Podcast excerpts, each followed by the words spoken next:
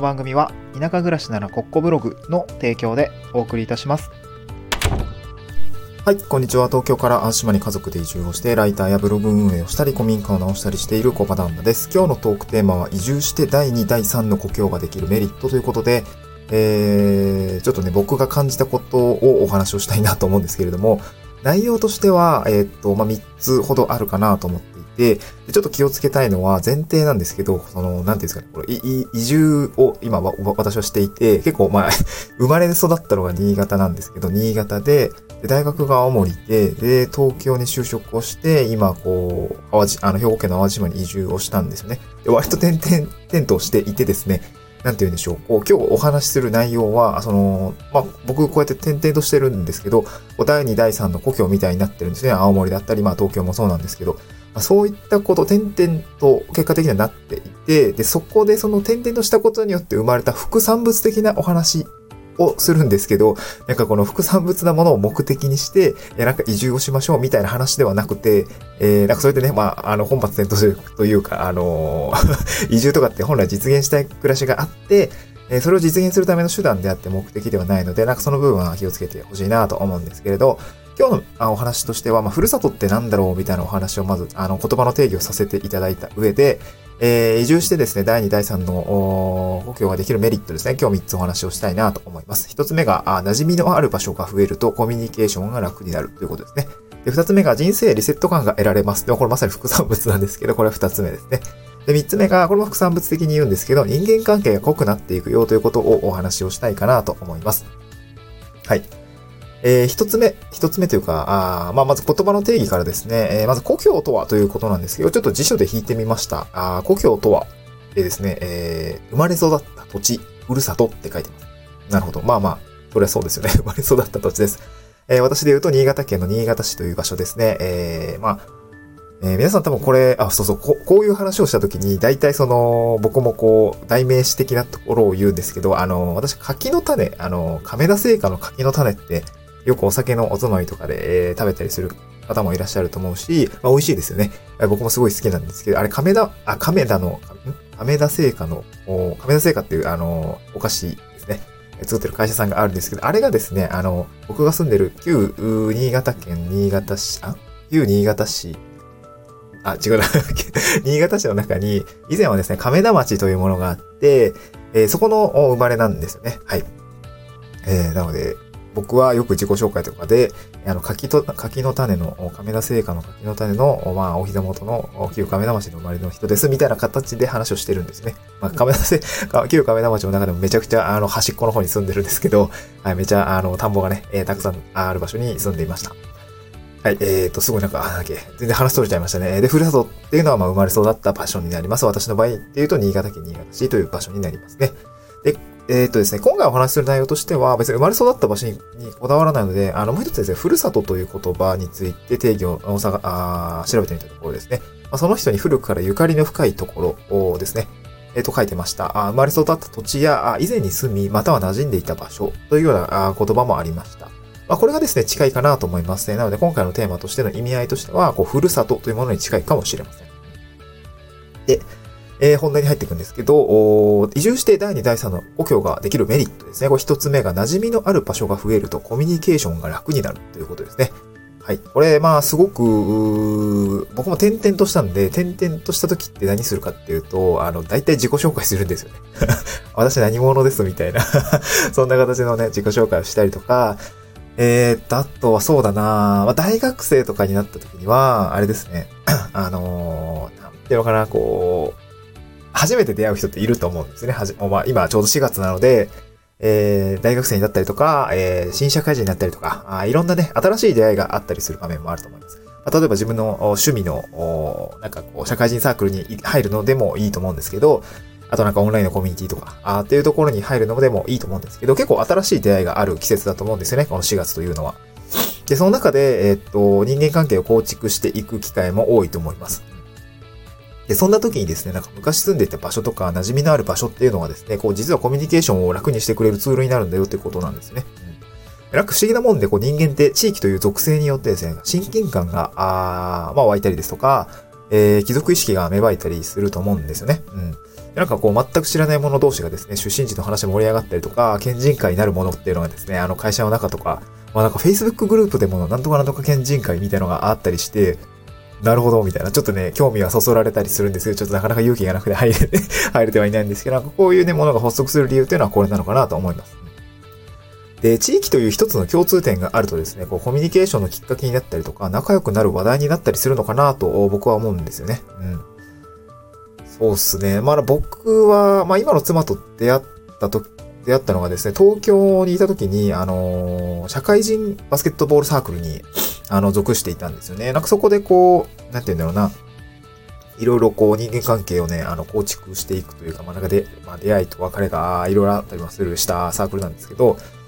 なんだろうな、出身どこなの？とかね、えー、なんで東京に来たの？とか、そういう話をするときに、大体こう、あ僕はね、新潟住んでましたってなると、あ僕も新潟住んでたんです、みたいな話とかね、なったりとか、まあ今もですね、このオンラインコミュニティとか、あの、フリーランスの学校とかで、あの、仕事をする、仕事というか、まあなんていうの、勉強をさせていただくときに、えー、っと、まあ新しいコミュニティが立ち上がって、こう、地域のね、えー、地域ごとにこう、なんか近くのフリーランス探してみましょう、みたいな、あまあ目的を持ってですね、えー、なんていうのかな、あコミュニティがあったときに、えー、っと、まあ、なんか僕の前、こう、新潟の属性と、まあ、青森県の属性と、えー、そして、まあ、東京に住んでたという属性もあるし、兵庫県の属性っていうのもあって、なんかいろいろね、迷う、あの、どういう属性、どういう場所、あの、立ち位置に立とうかなっていろいろ迷うこともあったんですけど、まあ、なんかそこでね、新潟、青森出身で新潟、え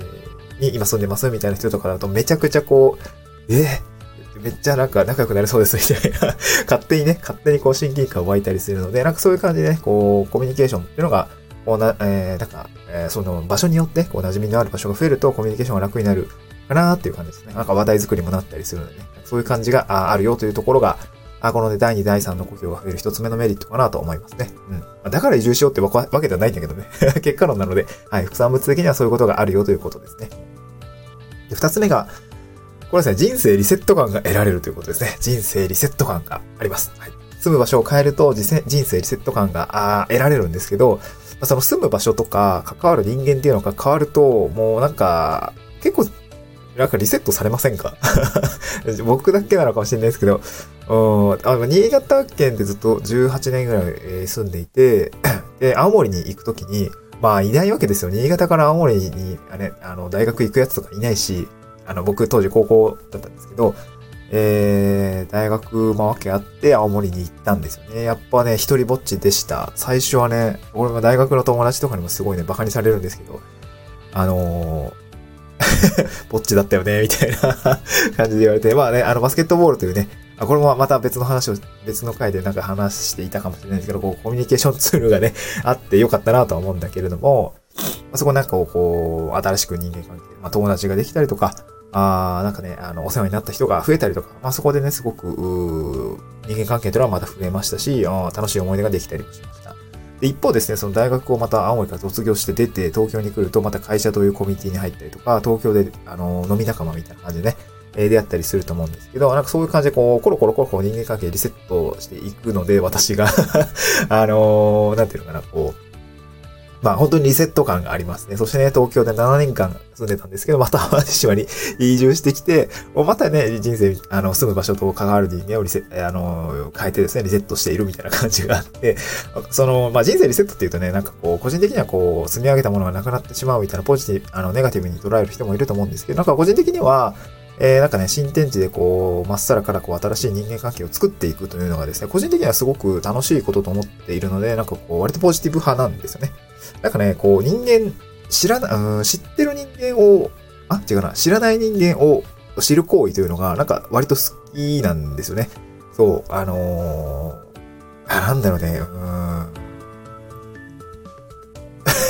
ちょっと難しいな。例えが難しいんですけど、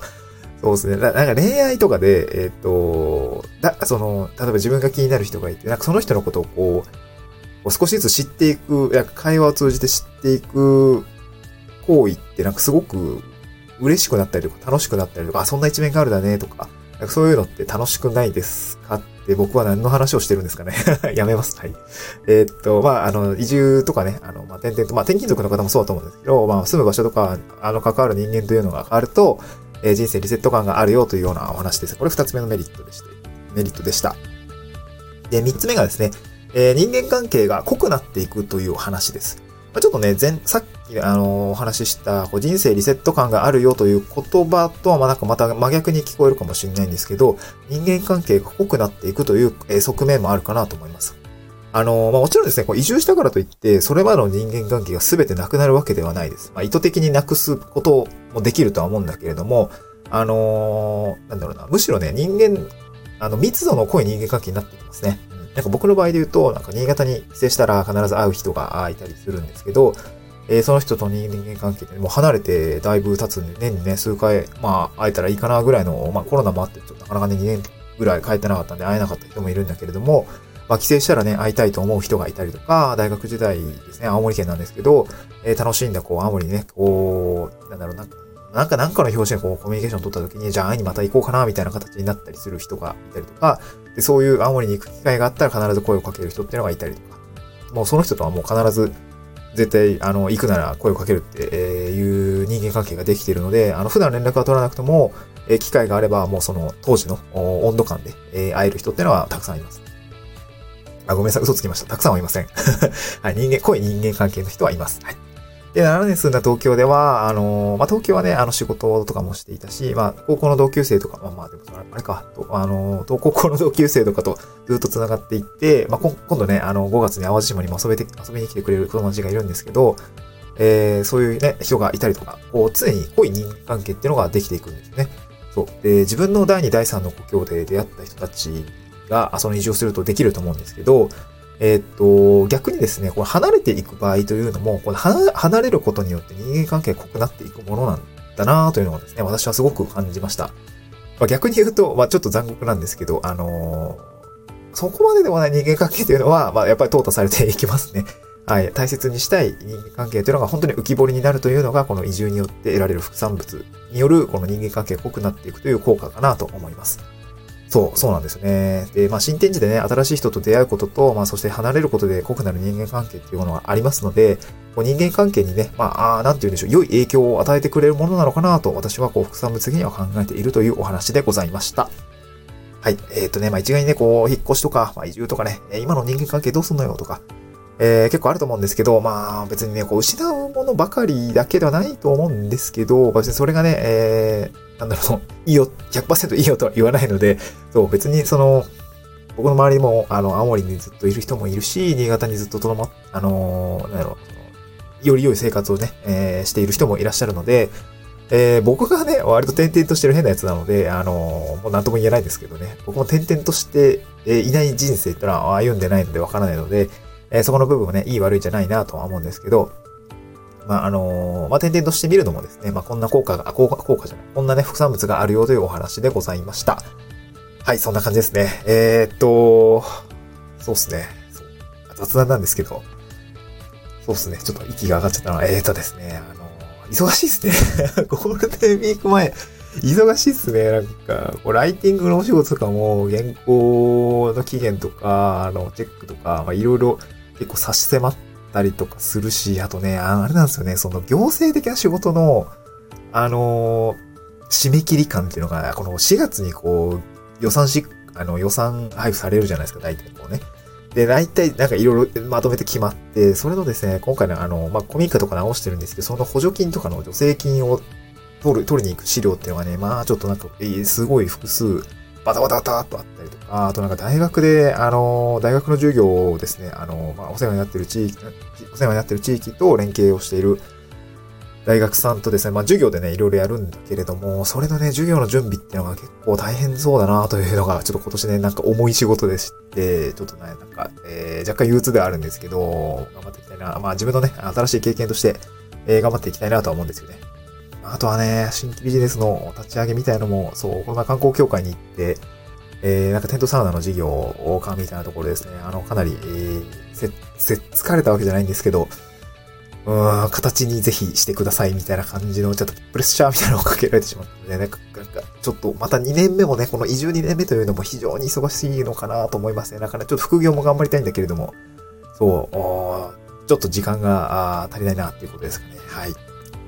めっちゃ雑談でした。はい。ありがとうございました。聞いてくださってありがとうございました。はい本当にね、いつも聞いてくださって、そしてなんかツイッターでもね、え、コメントまでいただけるようなことがあって、なんかすごく最近は、えー、ブラ、なんだろ、音声もブラブランクというか、あの、ちょっとルーティンが崩れてきたんですけど、また頑張りたいなと思いました。はい、雑談が長くなってしまいましたが、また次回の収録でお会いしましょう。バイバーイ。